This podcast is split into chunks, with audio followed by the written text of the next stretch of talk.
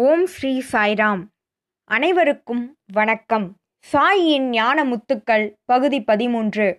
Sai pearls of wisdom part thirteen D உங்கள் அனைவரையும் வரவேற்பதில் மிகுந்த மகிழ்ச்சி. உங்களுடைய நிலைத்த ஆதரவுக்கும் நன்றி. ஒவ்வொரு வாரமும் பகவான் மாணவர்களோடும் ஆசிரியர்களோடும் சுவாரஸ்யமாகவும் மிகவும் எளிமையாகவும் உரையாடும் உரையாடல்களை நாம் பார்த்து வருகிறோம். அந்த வகையில் மே மாதம் இரண்டாயிரத்தி ஒன்றாம் ஆண்டு நடந்த நிகழ்வுகளை கடந்த சில வாரங்களாக பார்த்து வருகிறோம். அதனுடைய தொடர்ச்சியையே இன்றும் பார்க்க இருக்கிறோம். சென்ற வார இறுதியில் புரொஃபசர் அனில்குமார் அவர்கள் சுவாமியிடம் சுவாமி ஆனந்தத்தை எவ்வாறு அனுபவிப்பது? என்ற கேள்வியினை கேட்டார். அதற்கு பகவானும் பாமரருக்கும் புரியும் வண்ணம் விளக்கி கூறினார். அதனுடைய தொடர்ச்சியை இனி பார்க்கலாம். சுவாமியிடம் ப்ரொஃபஸர் அனில்குமார் அவர்கள் பகவான் who will tell us all these things சுவாமி இது போன்ற விஷயங்களை இவ்வளவு எளிமையாக வேறு யாராலும் எங்களுக்கு கூற இயலாது என்று கனிவோடு கூறினார்.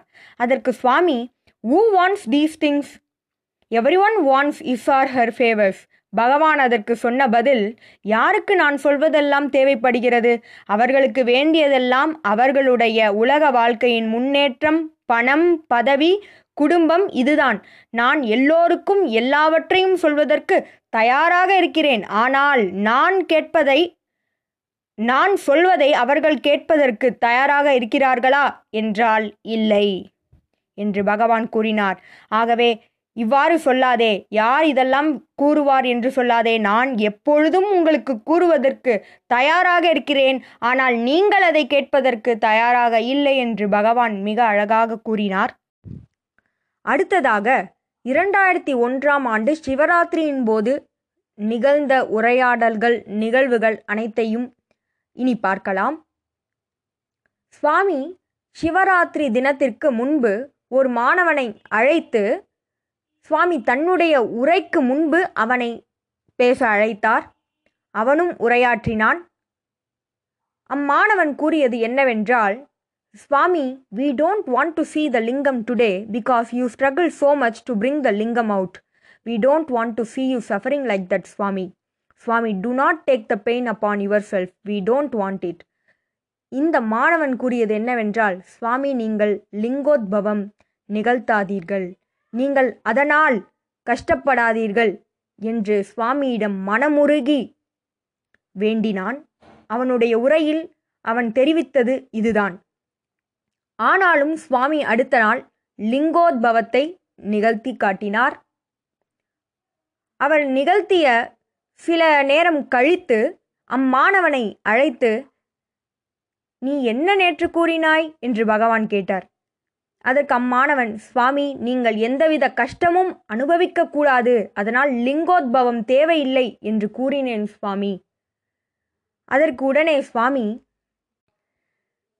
to make you happy I am ready to suffer I am ready to suffer to make you happy to give you a sense of satisfaction it does not matter what happens to me சுவாமி அதற்கு என்ன கூறினார்? உன்னை மகிழ்விக்க நான் எத்தகைய கஷ்டத்தையும் அனுபவிக்க தயார். உனக்கு அந்த திருப்தியை வழங்க மகிழ்ச்சியை வழங்க இதுவெல்லாம் எனக்கு ஒரு பொருட்டே கிடையாது என்று பகவான் கூறினார். பிறகு சுவாமி புரொஃபசர் அனில்குமார் அவர்களை பார்த்து நேற்று இந்த பையன் கூறியது நான் கஷ்டப்படக்கூடாது என்பதால் லிங்கோத்பவம் அந்த நிகழ்வு வேண்டாம் என்று கூறினான். ஆனால் இன்று நான் அதனை நிகழ்த்தி காட்டினேன். இதில் அப்பையன் தோற்றானா அல்லது வெற்றி பெற்றானா என்ற கேள்வியை புரொஃபசர் அனில்குமார் அவர்களிடம் சுவாமி கேட்டார். அதற்கு புரொஃபசர் அனில்குமார் அவர்கள் சுவாமி அவன் மனதால் பிரார்த்தனை புரிந்து கேட்டபோது அவன் வெற்றி பெற்றான். ஆனால் நீங்கள் இன்று லிங்கத்தை எடுத்ததால் அவன் தோல்வியுற்றான் என்று கூறினார். உடனே சுவாமி இல்லை இல்லை அவன் இரண்டிலுமே வெற்றி பெற்றான் என்று பகவான் கூறினார்.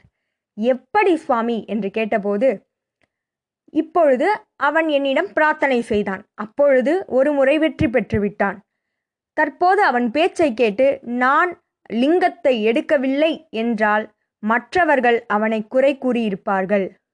அவனை குறை கூற விடாமல் நான் தடுத்திருக்கிறேன். ஆகவே மீண்டும் அவன் வெற்றி பெற்றிருக்கிறான் என்று பகவான் மிக அழகாக கூறினார். மேலும் அந்த பையனிடம் எனக்கு எந்தவித வழியும் இல்லை. நான் மிகவும் நலமாக இருக்கிறேன் என்று சுவாமி மீண்டும் ஒருமுறை கூறினார். இதுவே நம் சுவாமியின் அன்பு. நம்முடைய மகிழ்ச்சிக்காக சுவாமி எதையும் செய்ய தயாராக இருக்கிறார் என்பதை இந்த நிகழ்வின் மூலம் நம்மால் புரிந்து கொள்ள முடிகிறது.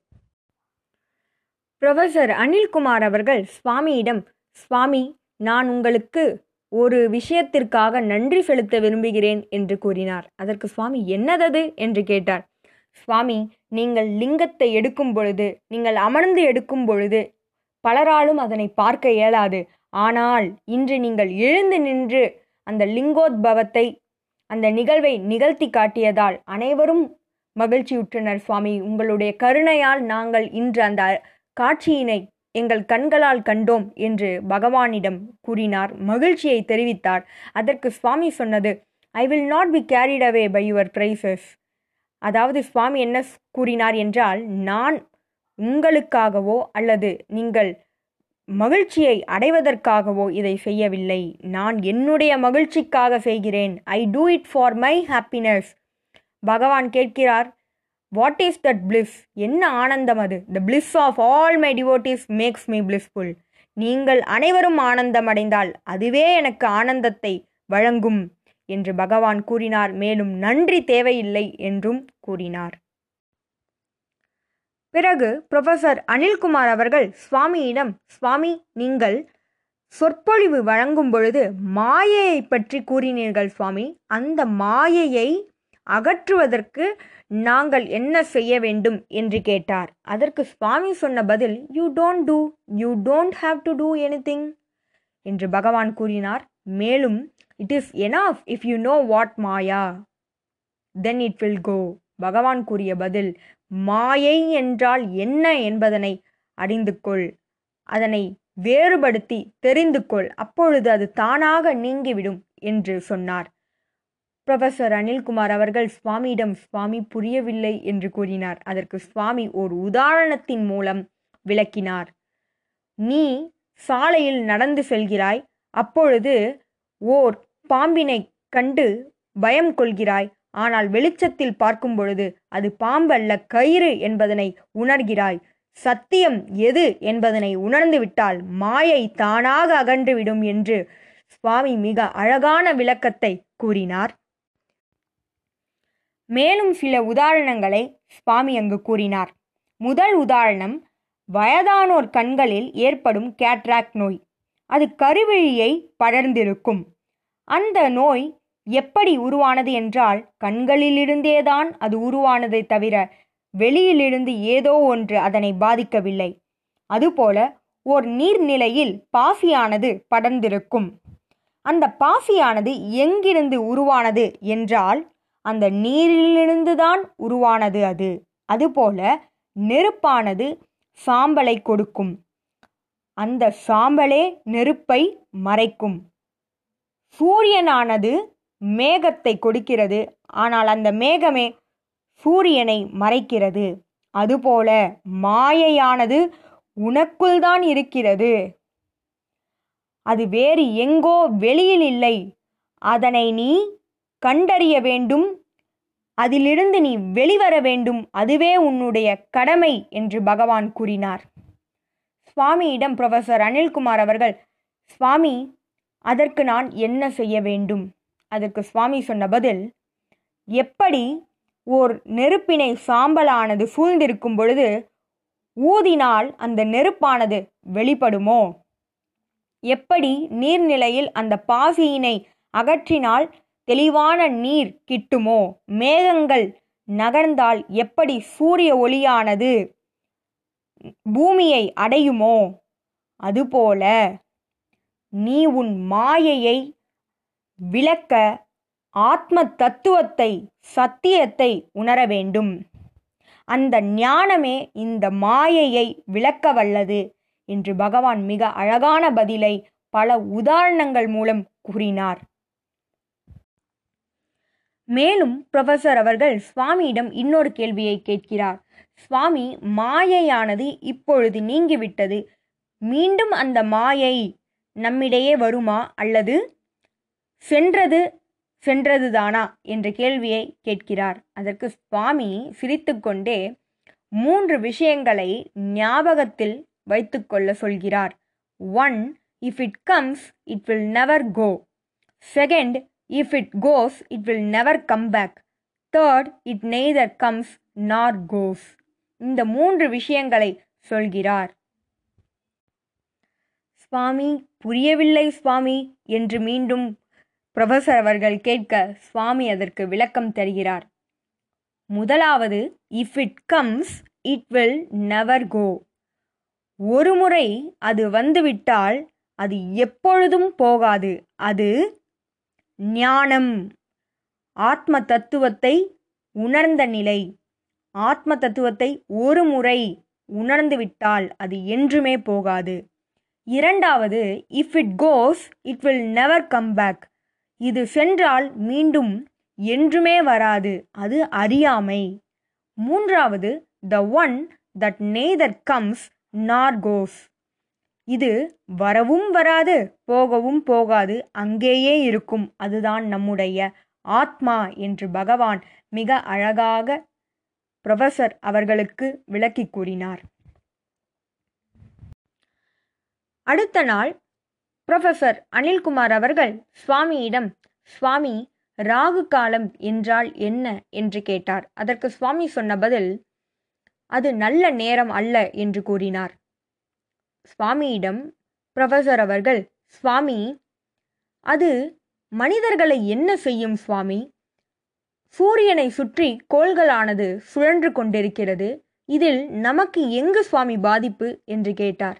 அதற்கு சுவாமி சொன்ன பதில் கோள்கள் சூரியனுக்கு அருகில் அந்நேரத்தில் சுற்றும் பொழுது சூரிய கதிரிலிருந்து சில விஷக்கதிர்கள் பூமிக்கு வரும். அதனால் நாம் மிகவும் கவனமாக இருக்க வேண்டும்.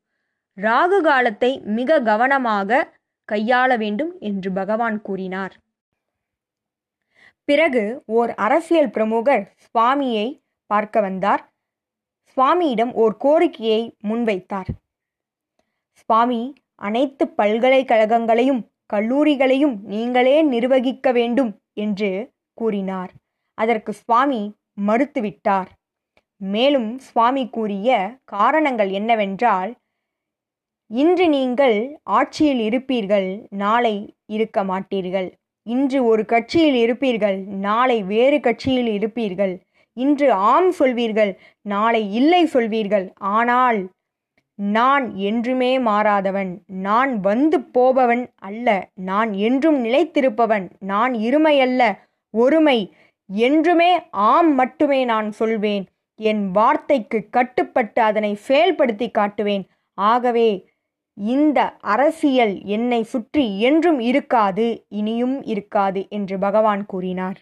மேலும் சுவாமி அன்று இரண்ய கர்ப்பலிங்கத்தை சிருஷ்டித்தார். மேலும் சுவாமி கூறியது ஒவ்வொருவரின் உடலிலும் தங்கமானது இருக்கிறது. அந்த தங்கமானது சில வெப்பநிலையால் ஓர் வடிவத்திற்கு வந்து வெளிவருகிறது. இதில் என்னால் அதனை கொண்டு வர இயலும் உங்களால் அது இயலாது என்று பகவான் கூறினார். அடுத்த நாள் சுவாமி அவருடைய பழைய நாட்கள் சுவாமி சிறுவயதாக இருந்தபொழுது நடந்த நிகழ்வுகளை கூறினார். மதராஸிற்கும் டெல்லிக்கும் சென்று வந்த நிகழ்வுகள் அது.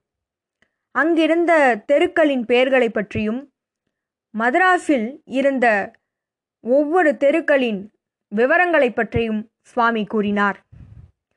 சுவாமி உங்களுக்கு மதராஸில் ஒவ்வொரு தெருவின் பேரும் தெரியுமா? என்று கேட்டபொழுது சுவாமி கூறினார். ஆமாம் நான் அங்கு பதினோரு வயதிலிருந்து சென்று வருகிறேன்.